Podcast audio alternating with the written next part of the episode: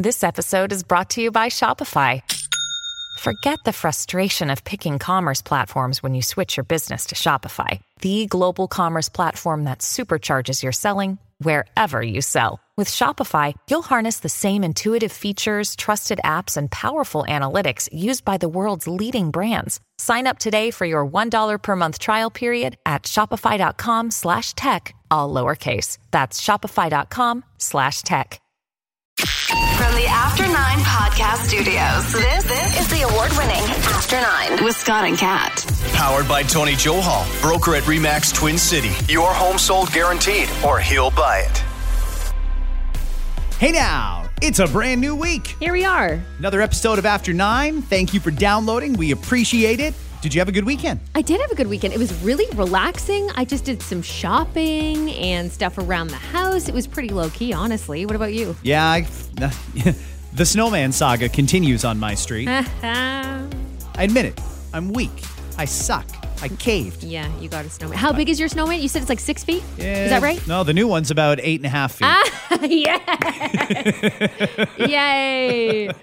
I even texted the old owner of the house and I'm like, everybody keeps asking me, did you leave the snowman? And he said, no, I brought the snowman. So I thought, damn it, I'm going to have to go out and spend money on another snowman. Are they expensive, the big ones? It was over $100. Yeah. I mean, they're not cheap for a big one, but it lights up and I guess now I'm kosher with the neighbors, I suppose, but it wasn't money that I really wanted to spend. Lots to do in this episode of After 9, Kat, and we'll start off with this. We now live in a world where Donald Trump is back on Twitter. That's right. Not just Donald, Kanye as well. Kathy Griffin, fine. I don't think anybody really cared that much either way. But that one's important, though, because it shows balance. That was someone who impersonated Elon Musk. Mm-hmm. She flat out broke the rules, so she got suspended, and then Elon let her back on. Now, with Kanye, he said some pretty shitty stuff that a lot of people didn't like, so he got silenced. I think what Elon's goal here is to let people, within reason, without breaking the law, without spreading hate speech per se, have their opinion and not cancel them based on it, but give people the ability to easily mute them or opt out if they don't want to hear that kind of stuff. Does that seem reasonable, or should he still be silencing people is a question that a lot of the pundits are trying to answer on TV shows across the nation. I think one of the best parts about this is that you can choose. Yes. Do I want to stay? Based on that, there have been people that left, that said their goodbyes, that tweeted out their last goodbyes once they found out Kanye, for example, was back on. Or maybe one of the other ones. There's some other figures that people dislike out there that he also reinstated. And sometimes you might see that and go, wow, I don't want to be on a platform that hosts the thoughts of this person or this satire or whatever it might be. So I'm out. Those are all choices that we can make. Elon does run Twitter now. Elon can make those choices. Will it hurt him? I'm so curious to see if it will have an impact. Now, that said, he did have a poll specifically for Donald Trump. Does he reinstate Donald Trump? And he put the poll out to his users, and a lot of people shared it, of course, to the point where there was tens of millions. Do we know the final number? There was tens of millions of votes on this. It's still going up. It's still happening? Well, he's still getting followers out of it. There's some speculation that Elon was actually brilliant when he did the poll because they called it a bot trap. Bots are drawn to those very viral tweets, especially if it says Trump in it. Right. So the bots are programmed to say shitty things about Trump or to say great things about Trump, but they all get drawn to something like that. And Elon could then look at all the new followers he got, all the people that voted in that poll and say, bot, get out. Here's the part I don't understand, though. I mean, he has taken over now. Bots were so important to him. Does he not have those answers still? I don't think so. Does he not know what a bot is and differentiate it from a non-bot? The bots, as far as I know, uses some sort of AI-type technology where they can make it seem like a relatively coherent comment on just about anything. Okay. It's just they're skewed to portray a certain narrative. Right. Well, in this case, if they're all drawn to that, Elon can see, all right, these look like bots. We can probably either look into them further or just plain suspend them. And if it's a real person, they'll object and say, hey, shit, you canceled my account. Put it back on. And I think that that's probably the best way to start weeding them out until the bot technology gets better. There's bots on everything right now. It's on Facebook, Instagram, just about everywhere. But aside from the bot, I mean, it was a fair question. Should Trump be allowed back on? When they suspended Trump, I tried to make the case, and it was fairly unsuccessful, but maybe some people bought into this, that it's not a smart idea to silence your critics. It's not a smart idea to silence the people you disagree with, because they're still going to disagree. They're still going to be a critic. It's just you won't know what they're saying. And sometimes I think it's better to hear the other side out than to just block them all together. That's just me. I like to hear opposing opinions and so on and so forth. And I don't mind some of these people that I don't agree with being on these platforms. But there's others who think, if I don't like them, they should be shut down, get them off. Yeah. And that's where cancel culture comes from. Sure. But we do all have those choices, like I said, to stay or go. And maybe you're not even, maybe you weren't even on it to begin with. So hopefully for you, that means this whole thing means nothing, you know, if you're not on it. But if you are on it and you don't like the thought of that, then get off of it. Just like a lot of people left Facebook because they were unhappy with certain things. You can all make the choice, which is the best part, in my opinion. Trump would be stupid to not jump on Twitter. Trump would be dumb to not take advantage of the massive reach that he has on Twitter and to only continue with his own platform, Truth Social, which I'm sure is fine, but it cost him a lot of money to develop it, and it's really not going anywhere. It's not going to be mainstream. I always wonder if he's frustrated with being reinstated on Twitter because he did start up this other platform. How hard he worked on it, I don't know. I've never seen it in my life. I just know what it's called. That's it. Like, that's all I know. How many users are on it? No idea. Do I care to join it? No, not at all. However, I wonder if part of him is a little frustrated with this whole thing, knowing, oh, come on, man, I just started this whole platform and I launched it. Now you're letting me back on here. So it's probably one of those things with the ego the size that he has it. I'm thinking he's wrestling with those questions of, do I go here because there is people on Twitter, or do I continue on Truth Social because this is what I made a big deal of this and I launched this and I know all those people like me. It's probably tough for him to figure out if he should just bite the bullet and say, fuck it, I'll go back on Twitter. Only time will tell. I wouldn't be shocked if he did, though. Kanye tweeted right away. A shalom and a smiley face was one of his first tweets back. Yeah. Oh, come on. So he's trolling already. You know, come on. But see, that's fine. He has his platform. If you don't want to be part of it, block him. You can block it, you can mute it, or you can leave yourself. Again, there are choices. Who do you think came out on the positive end or the good end of the negotiations between the education union and the province this weekend? I have no idea. Like, okay, first of all, nothing really changed from the offer that was initially given up until yesterday at 5, not even 5 o'clock, after 5 o'clock, when we finally heard the official word from Lecce that there was going to be school. I'm confused. I don't know. I don't know who really wins here, but I know that at least the kids are in school, and so that makes me happy for now. For now, by the way, because we know that this could change. Yeah, I think. Again? And it probably will. Hey, listen, once we get done this... that means the members accept the offer. Then we got to go through all the different teachers unions. And there's the OSSTF, there's OECTA, there's the list goes on and on and on. Right. There's more unions that need to negotiate. And no doubt they've been sitting back watching to see what happens with CUPE. CUPE decided to go first in this negotiation. And the way it's turned out, I just can't think of anything more frustrating. Parents have been left on the lurch right up to the 11th hour. Mm-hmm. We knew by 5 o'clock, or we would know by 5 o'clock Sunday if there's going to be a strike. It was more like 5:30 or so. Well, I mean, the deadline came and went. We didn't hear anything. It was half an hour later that the education minister came out and said a deal had been and had been reached. And in this case, it's the exact same deal that was offered a week ago. Mm-hmm. So why did all those parents have to wait until 5:30 on a Sunday to figure out if their kids had school the next day? It's ridiculous. And from the union standpoint, I mean, hey, good. You tried. You tried to get more. You didn't need to drag this out until 5 o'clock on a Sunday. You're just putting the exact same offer to your membership. You could have done that last week. You could have said, hey, listen, we still want service improvements or whatever they called them, but we got the money that we're happy with. Vote on this. If you don't like it, we'll go back and negotiate. If you do like it, then we have a deal. There was no reason to drag this out till Sunday. And now it's almost like the union is kind of imploding a little bit. And I'll tell you why I say that. One of the reasons, apparently, that the union decided to take the offer yesterday and put it to the members is because they were getting a lot of pressure from internally, from union reps in various different regions that were saying things like, our members are good. They want to vote. They do not want to strike. Put it to a vote. So now the union's got a little dissension in the ranks where the membership is saying, stop trying to stick handle this thing. Let us vote on what's there. If they approve it, kind of looks silly on the union, doesn't it, for leaving it right till the last minute? If they don't approve it, well, I guess it's vindication for the union leaders, but then parents are stuck again. I'm wondering if this is going to be the catalyst for the province to come out and say, you know what, we're declaring education essential. Kids have a right to be in school. We have an obligation to provide schooling for them. And if you would like to work in the public sector as an educator, then you're buying into this being an essential service, kind of like police officers, firefighters, and so on and so forth. There's some professions that just can't strike because we can't have an interruption in services. The way the government's been framing this for months now about kids must be in school, I have to think that's the way it's going. But do they do it before the teachers negotiate, or do they wait until after all the contracts are settled? It's interesting to see how it's going to play out, Kat. Either way, the amount of people that had to go to school on Thursday or Friday just to collect tech that they now don't need, the amount of time that got wasted sending Chromebooks home with kids so that there could be remote learning, and it didn't matter in the long run anyway.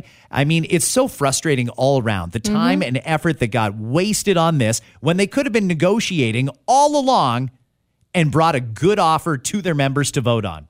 Do you think they're going to accept it, or do you think we're going to be back in the same spot? Know. Like it'll be Friday. It's so funny. I'm hearing so many mixed things when it comes to that. Like even the leader of CUPE, her name escapes me. Laura Walton. Thank you. Laura was speaking on this last night, and although she seemed like, we're accepting it. We'll see. I'll take it to my members. There was some wordage that was used there that didn't make me feel confident. And other people speaking out, but it's hard to say because sometimes a couple of people speak out on it and they don't represent the majority. So I'm not sure. I hope for the best. I would like to, I'm down for declaring this an essential service. I think it is. I think there's also been enough disruption in the school system. And I think if kids are supposed to be the most important in this whole thing, then stop disrupting their day-to-day. It's funny because the union members deny that. They say, we have 4-year contracts. Your kids aren't always out. No, every year it's something. Every year somebody ends up getting stuck in some sort of a job action. It was happening nonstop right until COVID hit. And then boom, everything had to transition to online learning for a little while. And then a deal got done that summer. But it's frustrating the amount of time that kids spend out of class because of labor disruptions. I really hope that they can find a more foolproof way to do this so that classes don't get interrupted for kids and parents aren't left scrambling. Coming up, we're gonna talk about this mom that solicited so many text messages on our radio shows today. That's on the way. First off, a couple more things. The Freedom Inquiry is going into its final week. This week, we're going to hear from a lot of the big players. Justin Trudeau is going to testify this week. We're also going to hear from the director of CSIS, David Vigneault. We're going to hear from the Emergency Preparedness Minister, Bill Blair, Public Safety Minister, Marco Mendicino, not to mention the Justice, Defense, and Transportation Ministers, all going to take the stand. You're excited about this, eh? This is a big week. I am. I'm disappointed, though. Doug Ford should absolutely be one of those people that's taken the stand this week, and I still say it's wrong that Doug is invoking parliamentary privilege to not go on the stand. This happened in Ontario. He was the leader. He declared an emergency himself to clear the blockade on the bridge, but did not get involved in Ottawa. He says the police were handling it. Well, that wasn't necessarily the case in Windsor. So there's some inconsistencies there. There's a lot of questions that the inquiry wants to ask Doug. They've tried to make it easy on him, but he's still ducking them. And I think that's wrong. But when it comes to the testimony this week, there's a lot that needs to be answered for. I know that there's a lot of people who are fans of the prime minister and they don't want to see him out of office. They just, for whatever reason, they like Justin and he's their guy. And if you're that person, good on you. Good for you. You've got a leader that you like. But without being blindly partisan here, I assume that most people are reasonable, objective people. No matter how you feel about the prime minister, you have to be able to look at what's happened so far and be able to say, it doesn't look like there was any evidence that we needed the Emergencies Act here. The RCMP themselves said we didn't need it. They didn't ask for it. They didn't even do their last briefing before cabinet invoked this. CSIS says there is no threat. I mean, how many different law enforcement organizations need to come out and say, yeah, it was nice to have, but we didn't need it and we didn't ask for it? It looks like this was done to save face because the prime minister was embarrassed on the world stage. The entire world was watching Canada saying, look at these truck drivers slowing down the whole national capital of a whole G7 country. And it looks like the prime minister didn't like that kind of talk. He didn't like the dissension. He didn't like people breaking away from the script that we were on at the time. And he invoked it to try and get it cleared right away, figuring he'd deal with it afterwards. Well, now's when we deal with it. It's a mandatory inquiry. It's part of the act. We're here, and all the testimony so far has said there wasn't a justified reason to invoke it. So whatever comes out of this week is going to be interesting, but it's aside from the fact that the cops have already testified, and when CSIS comes up and testifies, I think that one's tomorrow, actually, then we're probably going to learn a little bit more. But just be objective. These results are probably going to come out in February, and it's likely, based on the testimony so far, going to say that the threshold wasn't met for the inquiry. That's not a bad thing. Nothing bad's going to happen to the prime minister. He's not even going to get a fine. He won't get a ticket. He won't be docked pay. Nothing happens other than the declaration that it shouldn't have been done, and in future, governments need to be more careful when they use this legislation. I hope you can be objective about it and wait for the... I hope you can be objective about it and understand that what happened here is not a political thing. It's not a, I'm a liberal, so I have to side with Justin, or I'm a New Democrat or a conservative or a bloc supporter, so I have to say that it was wrong. Where does the evidence take you? The evidence is pretty simple. The evidence says no, they shouldn't have invoked it. But we'll find out later on this week, when a sitting prime minister testifies in front of an inquiry. That's always fascinating and somewhat historic, too. I mean, these sort of things go into the archives and they stay there for a very long time. While we're talking about Ottawa, apparently in the 2019 federal election, 11 candidates from all parties, Liberal, Conservative, New Democrat, maybe even Bloc or Green, received financial support from the Chinese government. That's not in dispute. Everybody seems to agree that did happen. It was widely reported that the prime minister was briefed on this last January.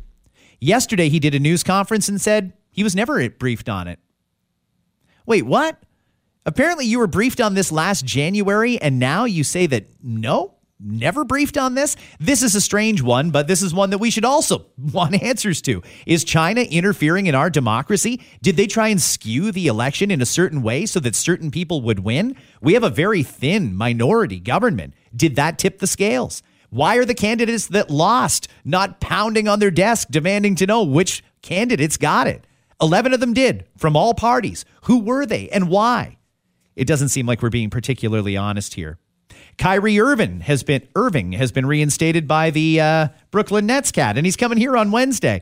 Do you think Kyrie's going to get booed, or do you think he's going to get cheered? And what will that say about Toronto in front of a national television audience? Is this going to be the first time, though? He has the option to go to other games. Is that correct?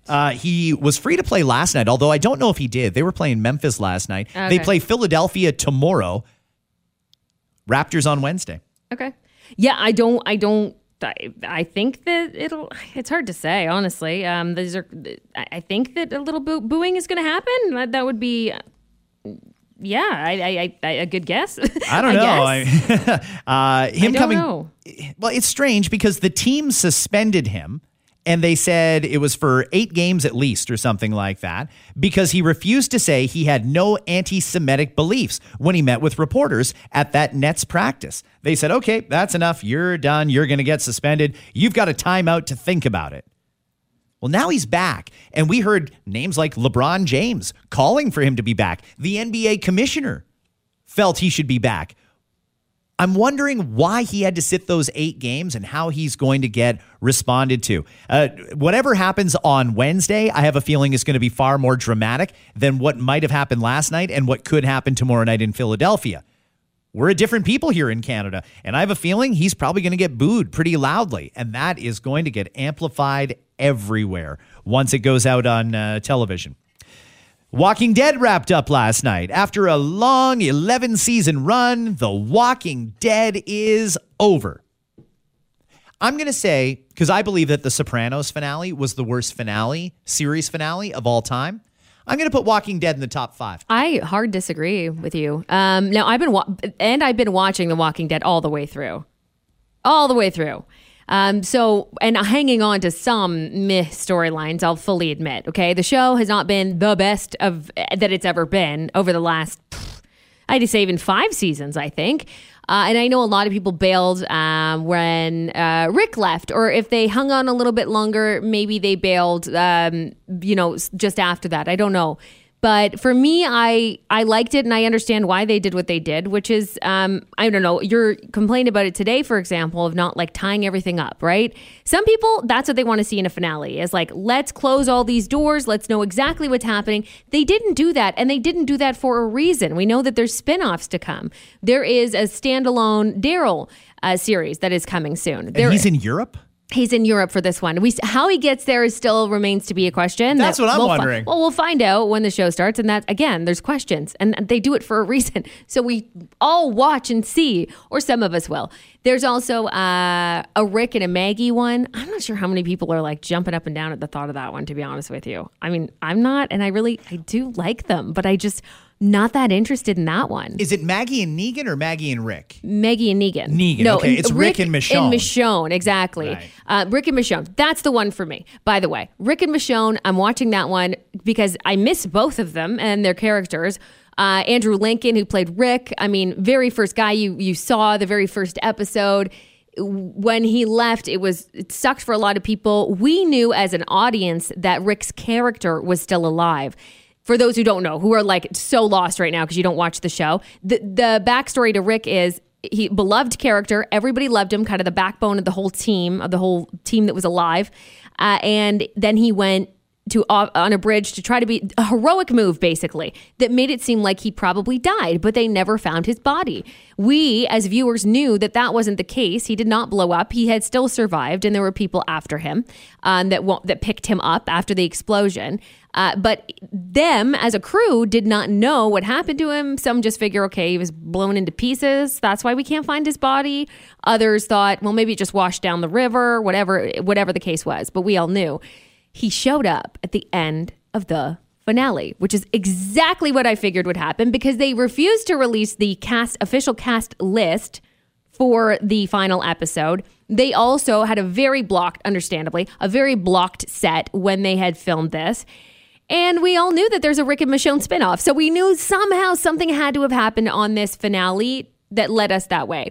We didn't really get any details on what's going to happen in this Rick and Michonne other than like we got a little teaser and that was cool. I mean, whatever. Just to see Rick again, like I said, it was cool. Is he going to be able to go back and see some of his friends and family? I don't know. Daryl and him were best friends. Now Daryl's in Europe. Is that going to tie in together at some point? Or any of them ever going to tie in? So many questions, but that's why I loved the finale. The questions are still there, which means for me, the desire is still there to watch more. So for me, I think a series finale should tie up the loose ends and it should bring the story to completion. And if you want to do a spinoff, fine, you start a new series, but with the same people. That's how spinoffs work.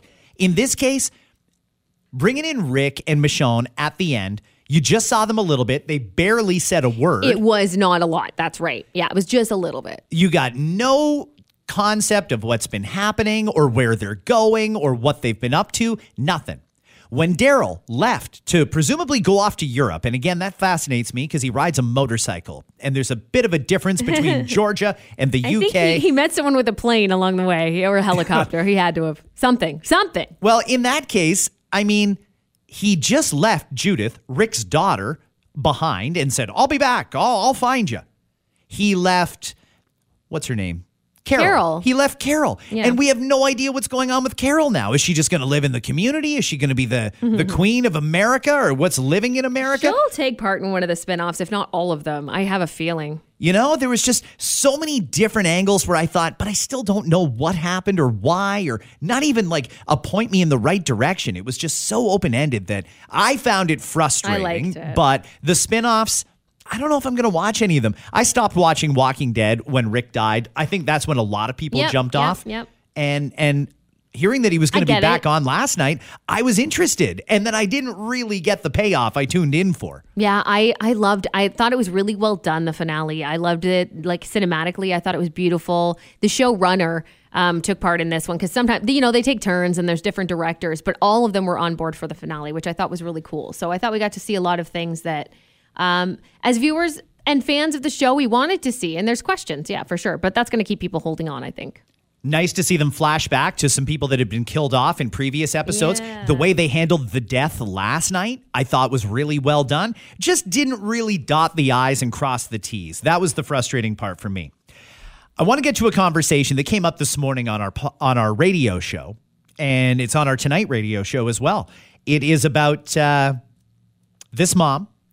Mom here is pretty confident in her position, and she put this story online. She said, every night around 11:30, tuck my kids in. She's got two of them, a 15-year-old boy and a 17-year-old girl. And she wants to make sure that her kids aren't up watching TikTok videos all night and tweeting and texting and that sort of stuff. So when she says goodnight to the kids, she takes their phones. That's not where it ends. She goes through those phones. I mean, like a forensic audit of the phone every day. Whoa. She wants to know who they're chatting with, what they're discussing, everything. Her quote, I own those phones. I pay for those phones. I can go through them whenever I want. The question is, can you? Because I get that you pay for it. I pay for my kids' cell phones too. But I have never once thought I have a right to go through that phone. There's just a privacy thing there that I think you got to respect. How old? Can you say the name of, or the age of the children again? Yeah, the boy is 15. His name is Cohen, 15, and Kylie is 17.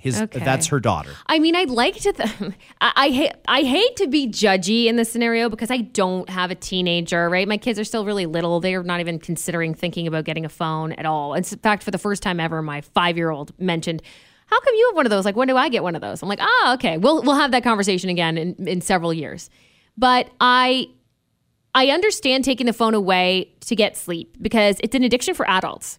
So it's also an addiction for children, and kids do need their sleep and they do have school and responsibility.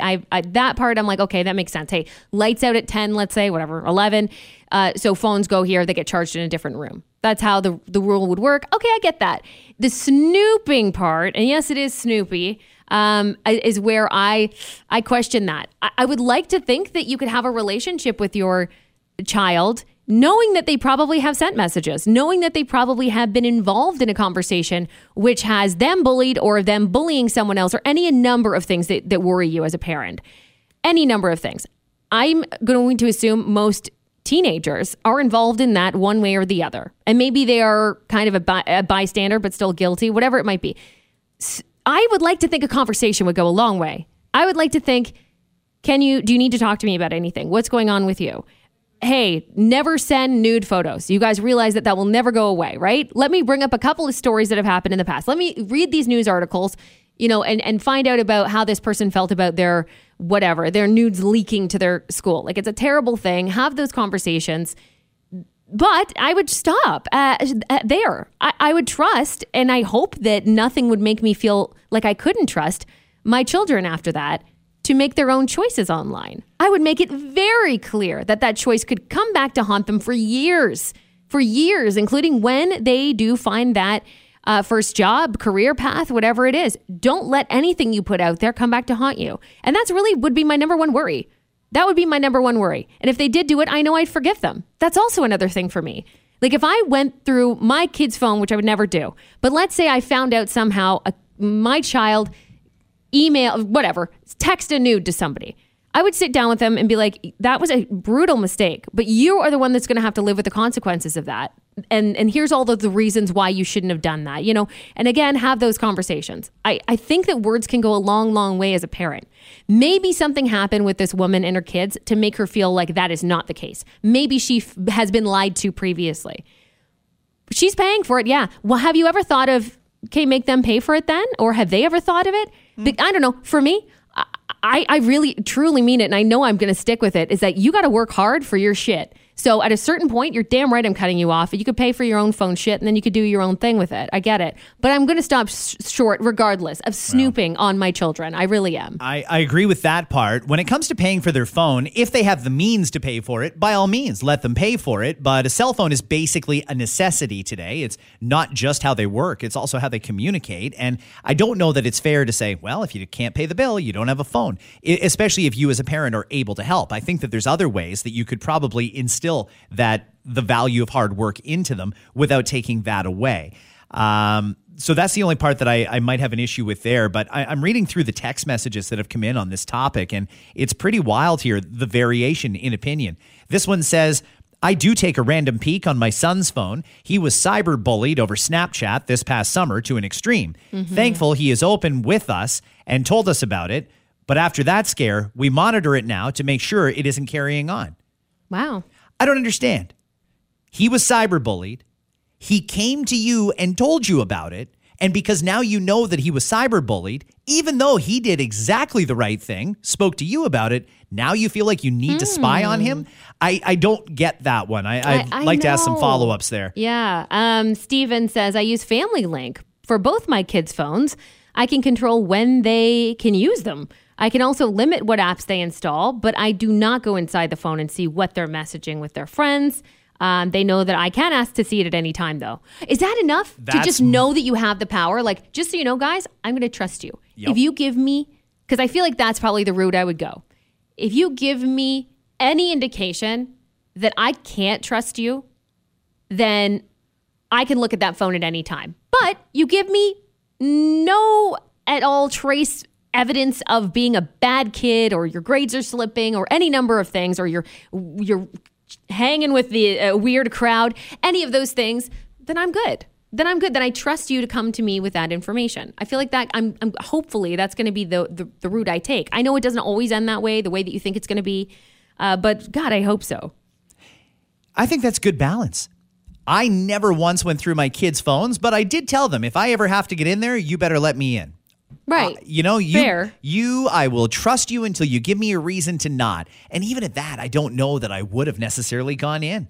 Here's another text. My kids are in high school. I don't tuck them in. I don't take away their phones, and I don't snoop through their phones. I did all this when they were younger, but they're at an age now that I need to trust that they're going to make good decisions. Okay. Is some of this just overzealous helicoptering parents figuring that they need to know every aspect of their kids' lives, that can't stand the thought that there's stuff going on in their kids' lives that they don't know about? Yeah, I'm thinking back to when I was a teenager, because obviously I can't relate to this as a parent, but I can certainly relate to it as a kid. And I know things are different now, right? We did not, when I was growing up, it was very much more flip phones and text messages. But I'm even thinking about my Facebook profiles and chatting, MSN Messenger, ICQ. That's the world I lived in, right? As a millennial, that was my thing. And did I send things maybe or take part in conversations that if my parents saw, they would be like, come on, they'd be disappointed in me? Sure. How would I have felt, though, if they opened up my computer every day, for example, and went back into my messages? Not good. Nope. And I also know that we do learn. And there are things that I've done in the past that I had done that I learned from. And I thought, why did I do that? Why did I take part in that discussion, about this person or whatever, where I felt like I was, whatever it was, doing something I should not have done. But I learned those lessons for myself. And I don't think I ever had a conversation with my parents where they had to sit me down and say, I'm snooping through all of your shit. Because that was their computer. You know what I mean? That I was using. So I mean, I never went through this process. But of course, I learned my own lessons. And I think it's important to note that as teenagers, whether it's 14, 15, 16, 17, or all the way up to when they're technically adults, they need to be learning some lessons for themselves. And sometimes it's shitty. And sometimes you do things you can't turn that back again. You know, once those things are sent, they can't be unsent. Isn't that something that we need to have our kids learn for themselves? Yep. Right? And whether you do or don't see the message right away, it really isn't going to change the fact that there are consequences, and you kind of need to learn those. I mean, we all had to. Mm-hmm. Another text. Guaranteed these are all moms. They should legally change their name to Karen. Okay. That's someone. I did see that said. I did see a couple of dad messages that were very much like that too. Like, okay. I check them. I look through them. So it wasn't all females, if that's what they're getting at. This person says, I thought I'd give you an alternate perspective from most. Your messages are probably coming in from parents as a 20-something-year-old and having snooping mom. There's many reasons why this bugs me. If you don't have trust in your own kids to make proper decisions and you're continuously questioning their character, it creates a hostile environment between you and your child. If you continuously create a hostile environment with your child is naturally going to rebel. Mm-hmm. They're going to hide more from you. Mm-hmm. They're not going to feel comfortable coming to you with important things, and they should feel comfortable coming to you. Mm-hmm. You should feel confident in raising your child that they will make the right decisions, whether in life or on social media. Like so there's message. Someone who's basically been victimized by all of this. Yeah, I like that. I feel like mom, even if she wasn't paying the bill, would still have this stance. She just seems like she wants to meddle and be involved in every aspect of their kids' lives. Yeah. She's using the, I pay for the phone so I can go through it as an excuse. Yeah. Even if those kids came out today and said, I got a job at McDonald's, I'm going to pay my own bill. She'd still find a way to go through that phone because she's that type of a person. You might be right. Because there's like, it's one thing to be like, phone's away for the night because I worry about your sleep. That's not the reason why phones are going away for the night to me. Okay, well, listen to this because there's people who feel this way. 100% check the phone. The world now is scary and they need to be put on check. Wow. The world's been a scary place since all of us have been alive. There's always been danger lurking behind the corner. You can't be there to protect your kid at every single time. So maybe teach them well and hope that they do well. Mm-hmm. Last thing I'll say on this, and then we got to go, is a friend of mine is a police officer who has a young daughter. And I happened to be there when he was talking to his young daughter about social media. And one of the messages he instilled in her is, a lot of people send nudes on cell phones. Just so you know, it is a very serious crime to have a naked picture of an underage girl or boy on your phone or in your cloud. Mm-hmm. So if you get a nude from an underage person, you better delete that right away and call them out for sending it because it's not okay. And you could be charged with many offenses related to underage sex. That's a great point. And it doesn't matter how old you are. You don't ever want nudes of a young person on your phone ever under any circumstances. Didn't get a chance to talk about Chris Brown today, and that's okay. I want to get my thoughts together on that anyway. I've evolved on that a little bit. Chris Brown, for whatever reason, didn't perform at the AMAs last night, even though he was supposed to. And then he got booed when he won an award, and Kelly Rowland stood up for him. Chris Brown. Chris Brown is not here tonight, so I'm accepting this award on his behalf. Excuse me, chill out. But I want to tell Chris, thank you so much for making great R&B music. And I want to tell him, thank you for being an incredible performer. I'll take this award, bring it to you. I love you. Congratulations. And congratulations to all the nominees in this category. Yeah, she did, which I thought was really, I mean, it was nice that she stood up. I'm just wondering what it's going to take. Are people still mad at him for Rihanna? Which, I mean, I get what he did was not right, and he did serve time for that, right? I'm not sure if it was time behind bars or community service, whatever it ended up being. But he lost his career. And he did a lot of other shitty things, though, by the way. It wasn't just that. We know that he had a lot of issues, his temper, flare-ups, he got into fights, whatever. He went to jail for a couple little things. But, it seems like the world just can't forgive Chris Brown. Some people just can't forgive Chris Brown, no matter what. We'll try and fit that in later on this week. Have yourselves an amazing Monday, everybody, and we'll see you tomorrow on After 9. Bye-bye. Some big sports news. The World Cup is in Qatar. Soccer is huge across the world. Meanwhile, Americans are like, wait, Ted Lasso is based on a real sport? Maybe the biggest story in tech/billionaire news, Jeff Bezos. He said he's going to give away most of his fortune during his lifetime. Yeah, come on. It's not clear whether that's a charity thing or whether he's planning to marry and divorce again. It's interesting. After more than 1,000 key employees resigned, Twitter closed all of their offices. And apparently, due to the mass resignations, the platform could start breaking soon. Even crypto's like, damn, that came crashing down fast. Right now, things are so bad, Twitter recommends writing your tweet on a piece of paper and just mailing it to all of your followers. The After 9 podcast is powered by Tony Johal, broker at REMAX Twin City. Your home sold guaranteed or he'll buy it. Hi, it's Shauna, and I might be a bad parent because my kids think french fries are vegetables. Hey, it's Ryan, and I might be a bad parent because I went out for wings when my wife was in the hospital after giving birth. Johnny here. I might be a bad parent because in my house, the tooth fairy gives pocket change. But we're not alone. Len emailed us and said his 6-year-old daughter's Tarzan moment going from love seat to lazy boy by curtains made him more proud than any dance recital. And Andy left his 2-year-old at the rink. All right, guys, I'm sure we're not alone. Like Andy's kid. For stories and confessions like this, make sure you check out our podcast. It's called Bad Parents, and it's available wherever you get your podcasts. I left a glove at the rink.